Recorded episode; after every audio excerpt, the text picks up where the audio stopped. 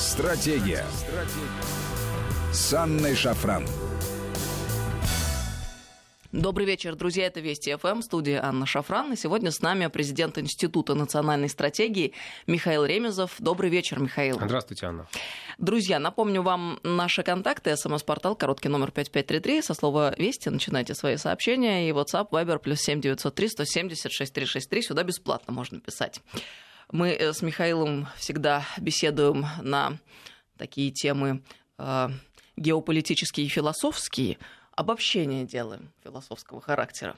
Мы э, на прошлой неделе это я вас ввожу в курс дела, Михаил, э, начали беседу по поводу угроз, э, которые таит э, собой искусственный интеллект, внедренный широко в систему государственного управления, ну и во все остальные отрасли народного хозяйства. Говорили с точки зрения военной, с точки зрения того, что американцы делают в этом направлении. Ну и сегодня хотелось бы с вами продолжить эту тему, тему технологических войн и, в общем, понять, в каком моменте мы находимся сегодня и что делать.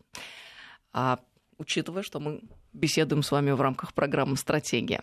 Тут недавно а, в «Нью-Йорк Таймс» а, был опубликован материал, который все широко обсуждали на предмет а, того, как действуют американские кибервойска.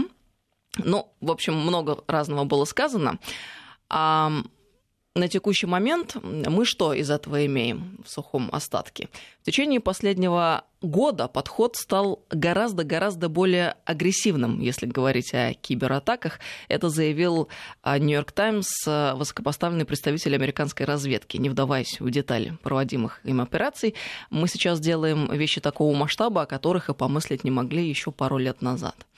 Но что интересно, шансов на то, что Штаты по сравнению с Россией в конфликте, вот киберконфликте, могут оказаться в заведомо проигрышном положении немало, тоже констатируют это товарищи. Энергетическая транспортная инфраструктура США отличается более высоким уровнем автоматизации и цифровизации, значит, и возможностей для взлома ее компьютерных систем тоже значительно больше. Короче говоря, в чем тут дело? В том, что они э, начали э, такую широкомасштабную, судя по всему, наступательную операцию на нас, в частности, наверное, не только на нас. И, судя по всему, реализуется их новая стратегия, которая еще в прошлом году была в одном из документов по национальной стратегии закреплена.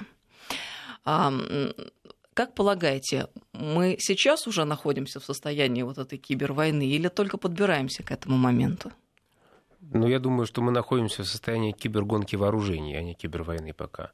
То есть нарабатываются, отлаживаются, создаются, развиваются системы обороны и нападения в этой сфере. А, и здесь американцы действительно любят нас подхваливать что русские хакеры очень страшны, что Россия опережает нас с точки зрения э, военных, скажем, кибертехнологий, кибертехнологий двойного применения. Но есть одна очень неприятная асимметрия.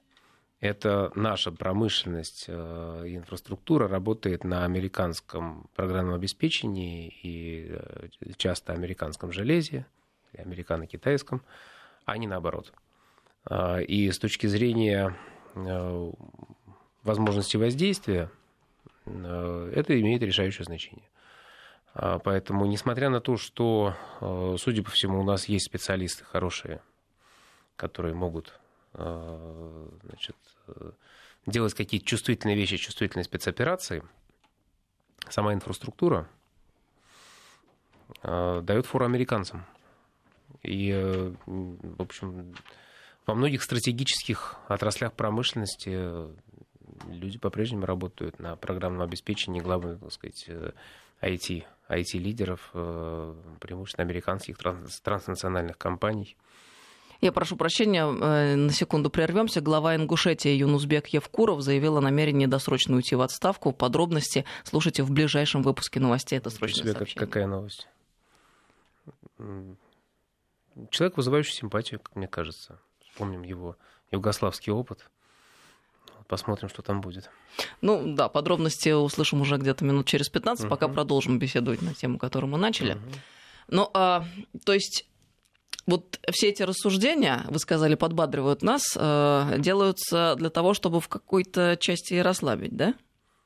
Вы это имеете Чтобы в виду? выбить себе бюджеты и чтобы скрыть вот именно свое главное преимущество. Американское программное обеспечение, прежде всего, которое просто везде, где только можно и где нельзя. А это обеспечивает возможность ну, совершенно иного, иного уровня качества доступа к, к инфраструктуре. Ну вот э, сейчас речь идет об искусственном интеллекте все больше и больше, а как э, технологии военной, а, которая на текущий момент расценивается некоторыми как э, третье такое глобальное технологическое достижение после пороха и ядерного оружия. Как третья революция в военном деле. Да. Но был, э, было год назад, кажется, обращение более сотни знаменитостей по поводу угроз искусственного интеллекта в военной сфере. Эти знаменитости, включая и Илона Маска, э, значит, э, небезызвестного, они призывали вообще запретить разработки на этой базе. Но это, конечно, глаз вопиющего в пустыне, никто ничего не запретит. Но я не знаю, пока можно ли уже говорить об этой третьей революции в военном деле. Но в перспективе, конечно, управление крупными системами, роями робототехнических средств, наверное, может изменить а, формы ведения военных действий, изменить понимание войны. В совсем отдаленной перспективе может изменить даже какой-то геополитический баланс. А на ядерный паритет может это повлиять? Да, конечно, конечно. Это, это все, все это в конечном итоге размывает э, эффект ядерного оружия как средство сдерживания. Потому что просто возникают э, ну, новые э, виды вооружений, новые формы вооруженной борьбы, которые не парируются ядерным ответом, которые в том числе могут быть анонимными. И раз уж мы начали с киберугроз, особенность киберугроз состоит э, в том, что они вписываются в концепцию анонимной войны. Американцы... То есть ты вообще не знаешь, против кого, грубо говоря, воевать? Не знаешь, против кого воевать, по крайней мере, не имеешь публичных оснований. Американцы в своих э, документах по безопасности э, пишут о том, что киберагрессия приравнивается к агрессии как таковой, и, соответственно, может быть основанием для полномасштабного военного ответа всеми силами и средствами. Но это все равно ответственность государства диагностировать, кто этот акт агрессии совершил, этот акт агрессии не публичен, точнее его субъект, его субъект, как правило, не публичен. А, так вот, э, мы можем вспомнить ситуацию, которая была э, в периоды, когда преобладали армии наемников, ну, вот, так сказать, эпоха Ренессанса, позднее Средневековье, а, раннее новое время. А, это потом, в общем, победу в этой конкуренции военных машин одержали мобилизационные такие армии национальные после ну, с начала наполеоновских войн.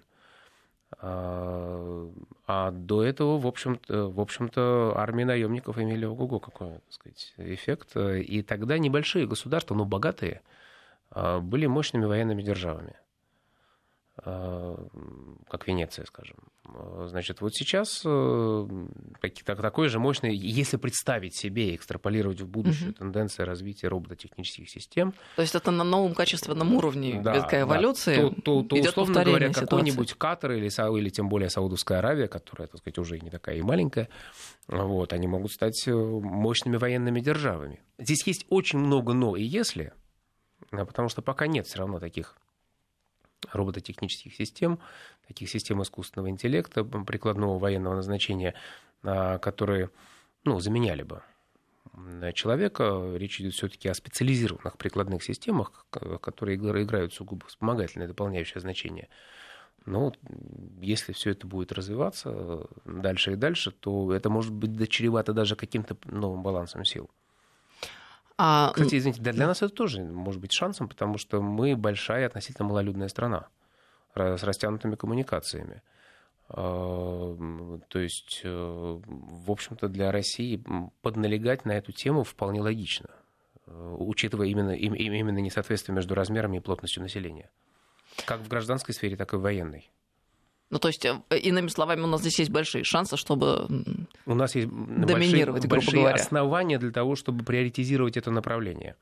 вот, э, связанные с робототехникой и искусственным интеллектом и в военной, и в гражданской сфере в связи с особенностями вот, нашей географии. А навязать гонку э, вооружений, если можно так выразиться, в области искусственного интеллекта не пытаются ли нам наши заокеанские партнера, так выразимся. Дело в том, что есть гонка вооружений, есть гонка технологий. Вот гонка вооружений – вопрос спорный. Ну, например, там, нужно ли нам, как Советскому Союзу, бороться за поддержание паритета по широкому спектру направлений? Ну, очевидно, нет. Есть некий порог разумной достаточности. А вот если говорить о гонке военных технологий, она уже не идет. Хотим участвуем, хотим не участвуем, но если не участвуем, то может так оказаться, что мы... Отстаем навсегда. Отстаем навсегда и лишаемся каких-то шансов на реальный суверенитет. Поэтому в гонке военных технологий в любом случае мы участвуем. Но нужно иметь в виду, что эта гонка военных технологий, она, в общем-то, совпадает в своей основе с гонкой технологий как таковых. Потому что технологии, которые формируют рынки будущего, э, в целом, в общем и целом, эти группы технологий совпадают или, по крайней мере, связаны, взаимосвязаны с теми технологиями, которые формируют войны будущего. То есть рынки будущего и войны будущего. Это э, реалии, которые формируют, будут формироваться на схожей или близкой технологической базе. И инвестиции в э, передовые военные технологии, робототехника, биотехнологии, космические какие-то платформы, они будут иметь эффект синергетический, конвергентный, как говорят, да, и на гражданских рынках. Другое дело, что мы не очень умеем все это коммерциализировать и переводить одно в другое. А вот, э, и требует просто дополнительных усилий. Но с точки зрения чисто вот, технической и технологической взаимодополняемость, конечно, есть. Но с точки зрения метафизической, может быть, и не так плохо, что мы не все это умеем делать, э, имея в виду коммерциализацию. Э, не, совершенно не прямая аналогия, но тот вопрос, который мы с вами как-то обсуждали. И если бы мы все делали правильно, то Крым не был бы наш сегодня. Да, точно. Ну, это называется хитрость мирового разума на языке философии. Вот, а потом сегодня, когда мы с вами беседуем о технологиях высоких, об искусственном интеллекте, становится понятно, а, для чего а, был весь этот ГЛОНАСС и вся эта история с российской группировкой спутников и так далее, и сколько было сломано копий, и сколько грязи вылито со стороны наших либеральных товарищей из либерального лагеря, мол, зачем мы тратимся и занимаемся ерундой в то время, как все уже сделано нормальными продвинутыми парнями. Да, берите GPS и пользуйтесь, да? Да. Да, действительно, ГЛОНАСС, вот эта группировка, в которую было вложено много сил и средств, и которая действительно была создана, это можно считать одним из больших успехов, э, ну, если мы берем там 2010-е годы, технологических достижений страны, э, конечно, она является одной из опорных таких конструкций нашего суверенитета в военной области и э, шире в области критической инфраструктуры. Только вот есть одна незадача, такие системы впрямую не окупаются. Сигнал значит, с навигационного спутника бесплатный. Их необходимо окупать как-то косвенно – рынок а, связан с наземными применениями, с наземным оборудованием. Вот там зарабатывают. Но это импорт. А, поэтому наша сложность состоит в том, что мы, вложив большие деньги в инфраструктуру, которая необходима с точки зрения безопасности, как военной, так и общей инфраструктурной, технологической, эти деньги недостаточной степени окупаем, отбиваем, эти вложения недостаточной степени окупаем на земле. Э, отдавая рынок э, те же самых систем ресиверов под ГЛОНАСС э, иностранцам, ну, тем же китайцам, в основном не американцам сейчас. Поэтому, мне кажется, здесь нужно ну, более решительно идти по пути импортозамещения, потому что там не боги горшки обжигают, и, в общем, ничего невозможного в том, чтобы производить это принимающее оборудование самим, нет. Короче говоря, одна из стратегических, одно из стратегических направлений, на которое нам стоило бы обратить внимание, если ну, мы конечно. хотим уверенно вступить это, в будущее. Это, это к одному из наших с вами разговоров о капитализации суверенитета. То есть мы делаем большие вложения в поддержание инфраструктуры суверенитета, но не предпринимаем достаточных а, усилий э, для того, чтобы эти вложения капитализировать на гражданских рынках. А... Внутренних и внешних. Вот, я хотела это уточнение сделать. Если тут нам просто люди пишут, не все поняли по поводу Крыма. Друзья, если бы мы себя вели правильно, проводили бы политику ту внешнюю в наших бывших советских республиках, о которых так много говорили, то, то не, не было бы Майдана, Майдана, следствие не было бы Крыма. Да, да. Да. Соответственно, там не возмутились бы в Крыму да, люди, да. не было бы референдума, Крым бы да. не вернулся в состав Российской Федерации. А так как мы действовали, да. как часто действуем, все это случилось, и Крым теперь наш. Поэтому без парадоксов, конечно, не обойтись. Ну, в этом и есть, наверное, в общем-то, что-то, ради чего стоит жить и действовать. Ну, как-то интересно, есть чем заняться и о чем подумать. А, и, наверное, даже нам повезло, что мы живем в эпоху перемен, хоть очень часто мы и переживаем на этот счет. Ну, недавно я узнал, что на китайском языке Россия э, как-то изображается э, иероглифом, непредсвя... который переводится как непредсказуемость или что-то вроде этого. Серьезно? Внезапность, непредсказуемость, да. Это вот, очень то интересно. Есть, то есть там имена собственные стран имеют какие-то коннотации, значит, с э, понятиями. Интересно, а как штат у них обозначается? Что-то связано с процветанием. Ну, опять же, вот я не китаист, за что купил, зато продаю. Вот в этой популярной заметке, которую я прочитал, было так написано. Проверяйте все, пожалуйста. Ну, в общем, это то, как обозначают нас, это очень весьма неплохо. Да, Это мило и говорит о том, что у нас много шансов. Слушайте, а если вот мы сейчас рассуждаем о нашем месте э, в мире будущего. А, понятно, что у нас есть э, там инфраструктура, есть задел и есть потенциал, чтобы стать кем-то значимым. Понятно, что есть Штаты, есть Китай, которые делают свои заявки на успех. А вот э, наши европейские соседи, которые вроде как крутые были все последнее время, но вот эти годы, которые к нам ближайшие, говорят в общем-то, уже об обратном, что сильно сдают позиции наши европейские коллеги. Если посмотреть, в принципе, на инфраструктуру, а на безопасность, то как-то уже совсем в конце э, очереди находится. Не может быть такого, что вот этот эм, вектор совсем сдвинется в какие-то на другие полюса, и Европа уже в 21 веке и прямо в ближайшие десятилетия сойдет вот с геополитической карты как такой основной и серьезный игрок, как ну, полагаете? По крайней мере, сейчас, когда они в сфере технологий выступают яблоком раздора между Штатами и Китаем, которые спорят, кто у них внедрит систему 5G, а, значит, конечно, это выглядит не очень хорошо. Э, значит, ну, технологии, да, оборудование, так сказать, комплексное решение для, для реализации этого нового поколения систем связи. Конечно, это выглядит не очень хорошо с точки зрения Европы.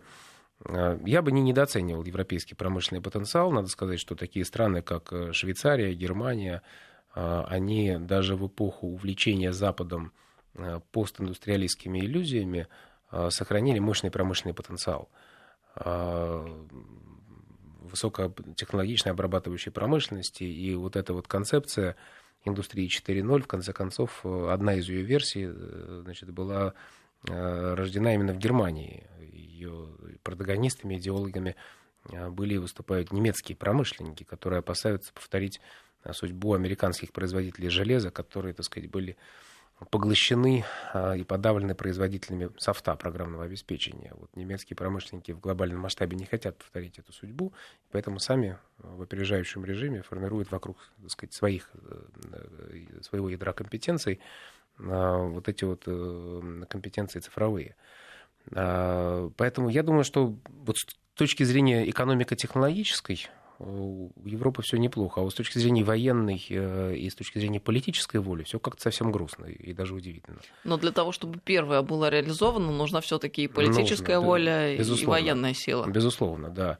Вот. Э, это повод для размышления и э, для нас, конечно, потому что в целом для России вот в этом мире Э, технологических, э, технологических войн. А, в общем-то, в, в этом прекрасном новом мире, в который мы вступаем, действительно технологические стандарты в каком-то смысле они и борьба за продвижение своих технологических стандартов э, заменяет борьбу идеологии образца 20 века. Какая интересная мысль. Вот, и новый железный занавес, если он будет, он будет технологическим. То есть, условно говоря, кто в какой технологической колее будет существовать. А, и э, это ну, достаточно жесткий выбор, потому что если твоя инфраструктура и промышленность будет прошита а, на программных и аппаратных решениях американских или китайских, то это достаточно жесткий, жесткий каркас, так сказать, э, зависимости, э, из которого особо не вырвешься. А, вот в этом прекрасном новом мире у России есть, там, условно говоря, три пути. Первый – это цифровая колонизация, самый путь наименьшего сопротивления, в каком смысле наиболее вероятный. Ну, коим уже любой, являлись в 90-е годы, в начале 2000-х. Как и любой путь наименьшего сопротивления, он, я его оцениваю как наиболее вероятный. То есть либо со стороны американской, либо со стороны китайской. Не так важно. А, значит, второй путь – это субполюс европейского полюса. Это в том случае, если будет нарастать европейская субъектность. А, если она все-таки как-то проснется, возникнет, а, в общем-то, объективно Европа, как, если представить ее, вообразить, смоделировать как самостоятельный центр силы, конечно, была бы заинтересована в российском потенциале и военном, и человеческом, и ресурсном, и так далее.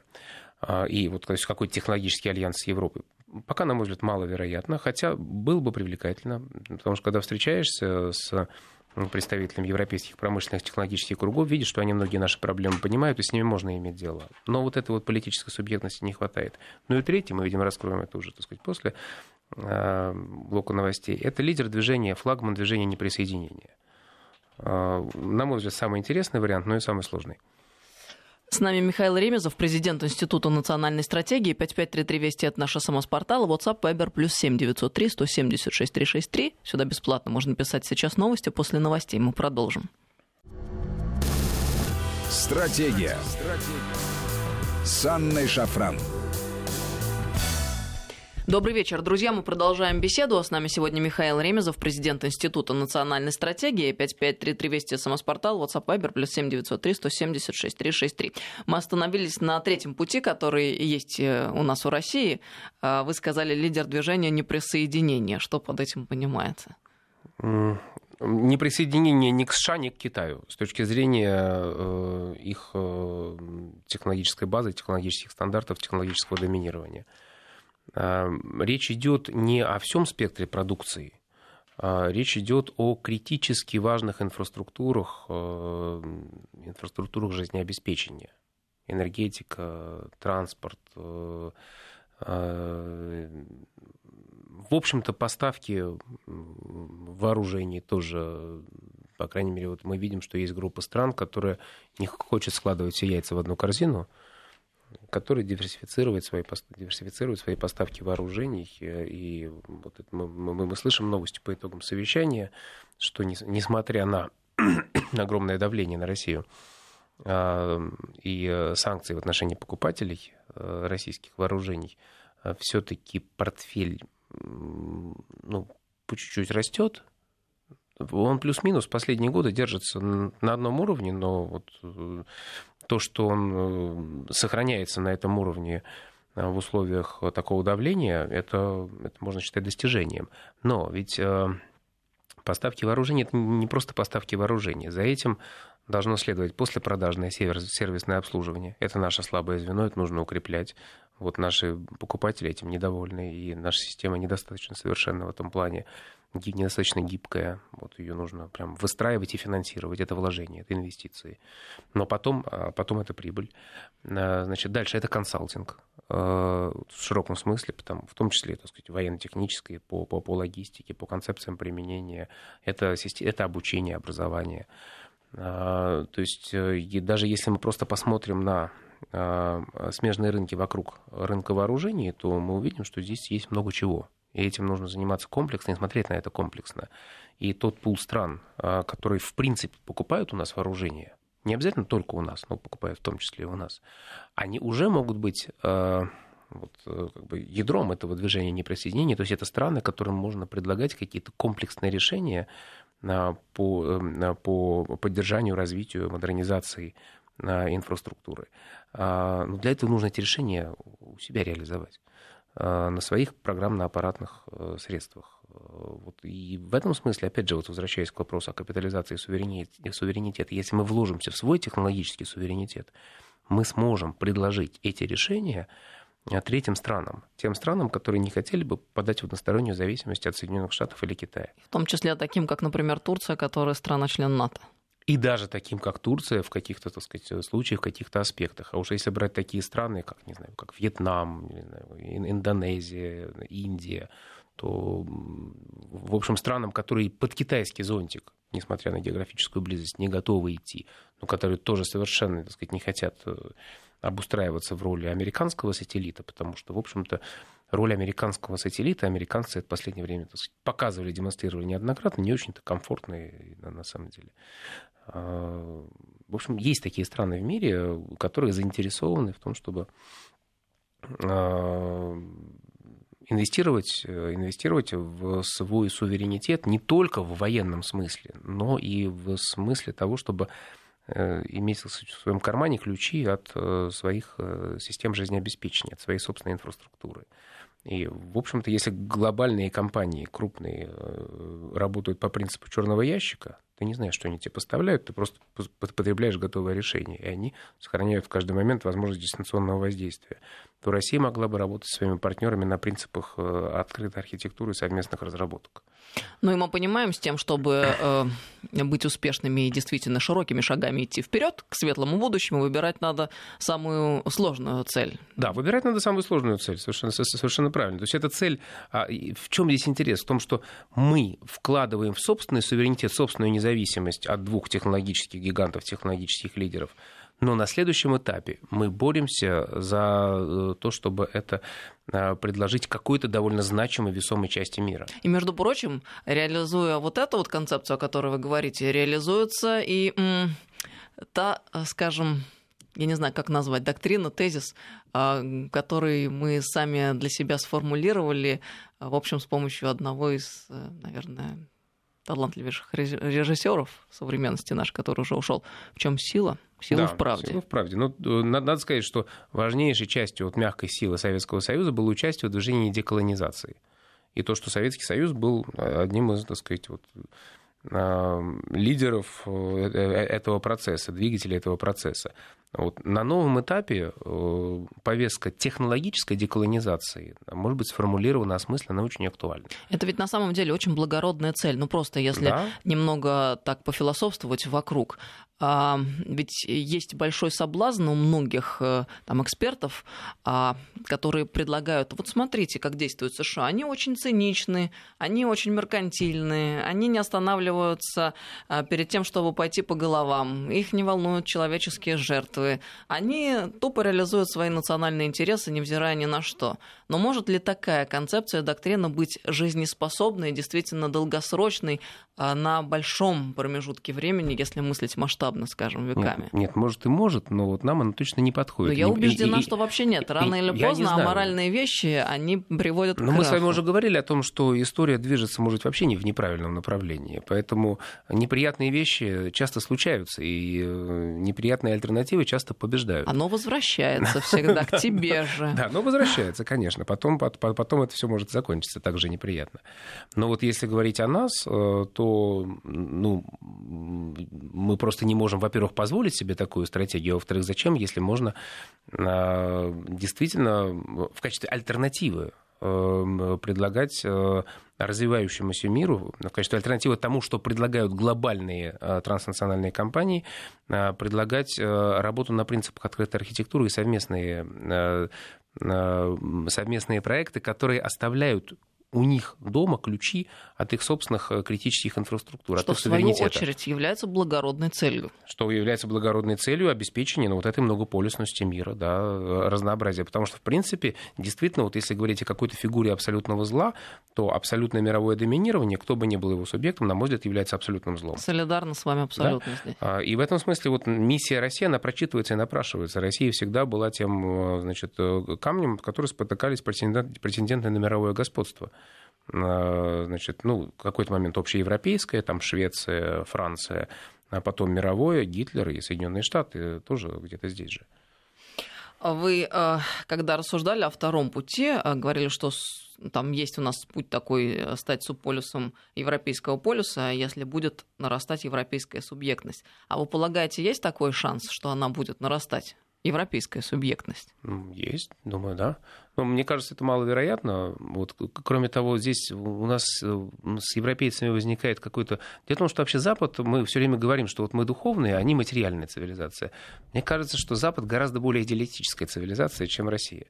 Вот. Но только на Западе, так сказать, только, только у них могли быть крестовые походы.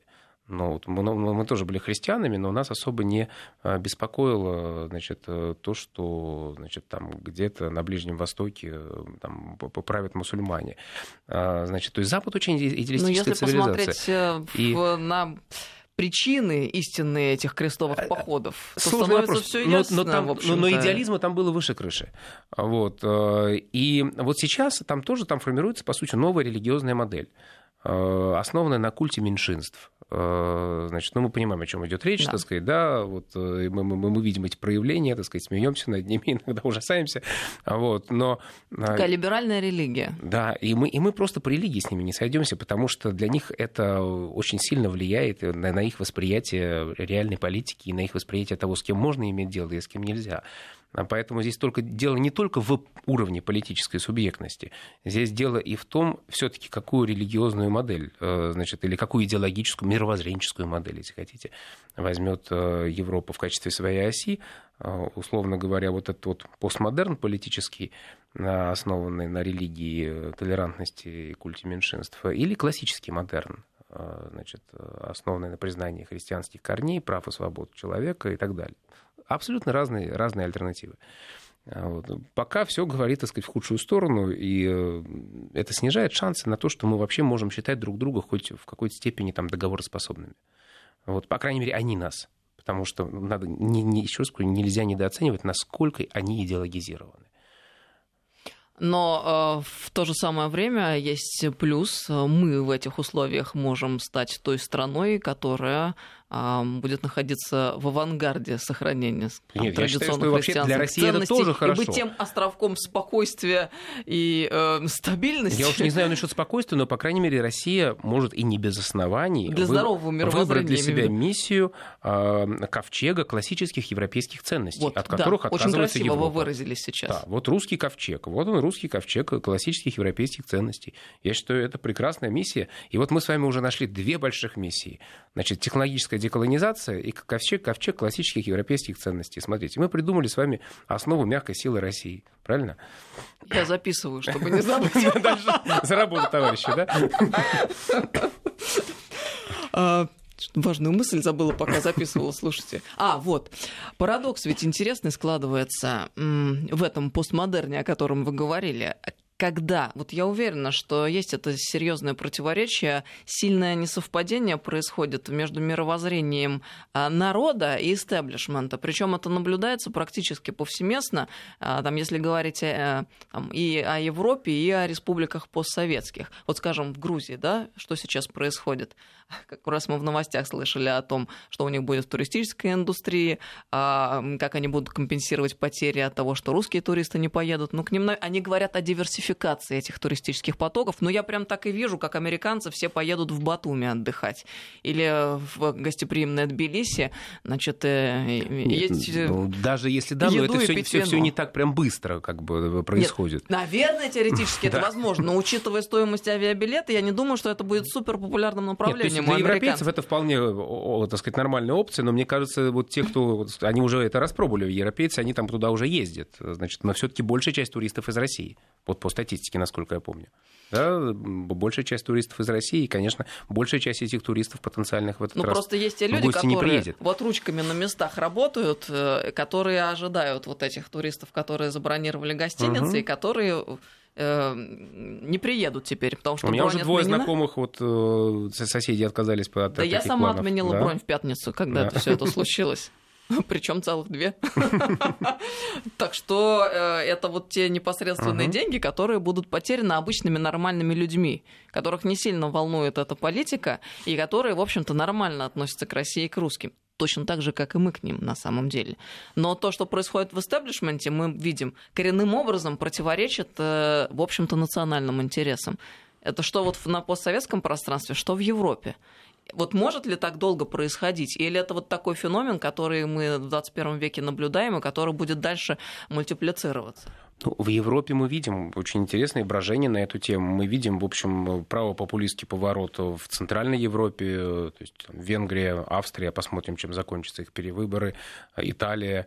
А, то есть, грубо говоря, Австро-Венгерская империя, значит, она еще, так сказать, так, демонстрирует какие-то признаки жизни вот, а, и а, преподносит сюрпризы.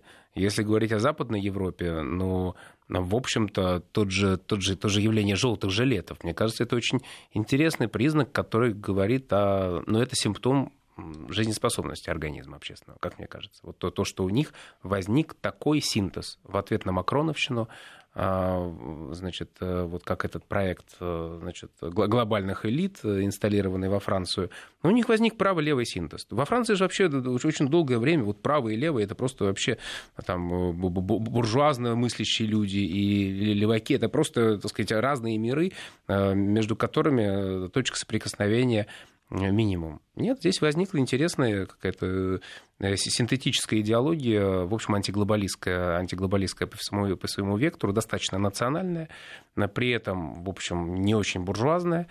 А, то есть это признак того, что там идеологический процесс живет, развивается, что там жизнь еще, так сказать, плещется. Чем это закончится, бог весь. Но, на мой взгляд, это признак жизнеспособности общественного организма. Но есть шанс самоочиститься как-то от этой скверны когда истеблишмент идет против народа? Ну, пока истеблишмент держит масть, надо сказать. В Западной Европе держит масть, и даже в Британии, которая, так сказать, дала, дала слабину какую-то, но все равно они там, они там масть свою держат. Поэтому в Восточной и Центральной Европе ситуация немножко другая. В Западной Европе вот, э, система, видимо, контроля над обществом более рафинированные, более изощренные, более старые. Вы еще сказали интересную такую вещь о том, что в 21 веке борьба идеологий э, будет заменена борьбой технологий. Вот я не очень до конца осознаю эту вещь, хотелось бы немного прояснить. Потому что э, мы же не можем не замечать, э, кризис демократии он наблюдается повсеместно потому что демократия в том виде, там, в котором была задумана, понятно, она реализована нигде не была. Но сегодня это прям становится очевидно, инструмент э, манипуляции и управления. Ни о какой демократии реальной, настоящей, очень часто речи не идет. И вот все та же Грузия это демонстрирует э, очень ярко.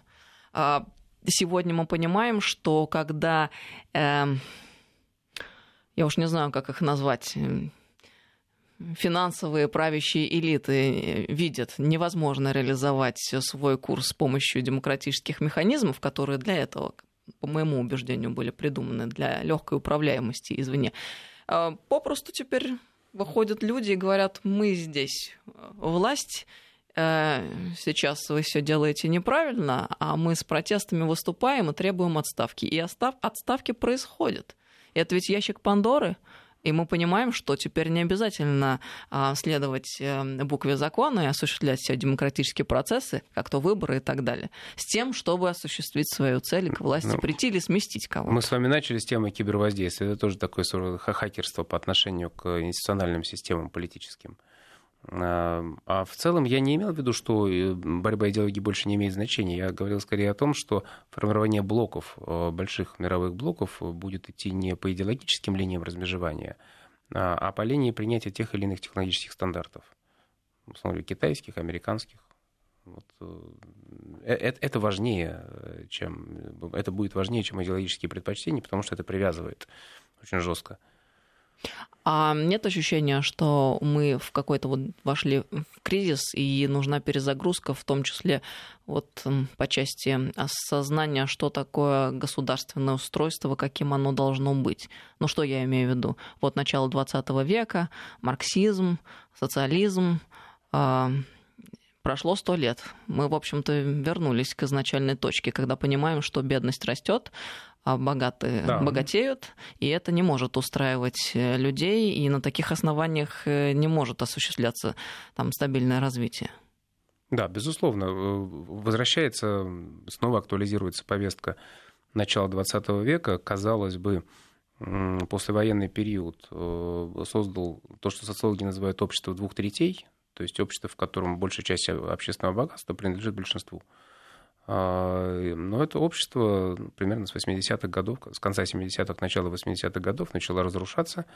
по разным линиям. Первое – это аутсорсинг, вывод рабочих мест за границу. Второе – это поляризация доходов. Если в 60-е годы, условно говоря, там разница в оплате труда между топ-менеджментом и рядовым сотрудником компании ну, составляла там, 10, 15, 20 раз, то с 80-х годов 100, 200, 300, 500, тысяча. Это абсолютно нормально. Это абсолютно нормально. Это, это совершенно, другой, совершенно другой порядковый разрыв.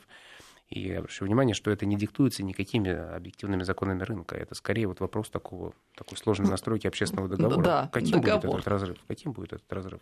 Дальше возмещение падения реального дохода кредитованием финансилизация экономики. То есть возникает какая-то другая модель, в которой средний класс чувствует себя очень неуютно, а, но в которой происходит то, что называют там, социологи а, реваншем элит. То есть происходит реванш элит, которые вынуждены были потесниться, наступить на горло собственной песни в послевоенное десятилетие. А, условно говоря, в эпоху нового курса Рузвельта, в эпоху, когда была сильная левая повестка в Европе, в эпоху, когда в конце концов существовал советский блок как какая-то нависающая альтернатива. Вот пришел реванш элит э, и э, распад общественной солидарности. Это сейчас является таким источником динамики политических, социальных процессов в западных обществах. Там это банальность, да, то есть это все там понимают, это уже там, это там обсуждают. Вопрос только, какой из этого выход.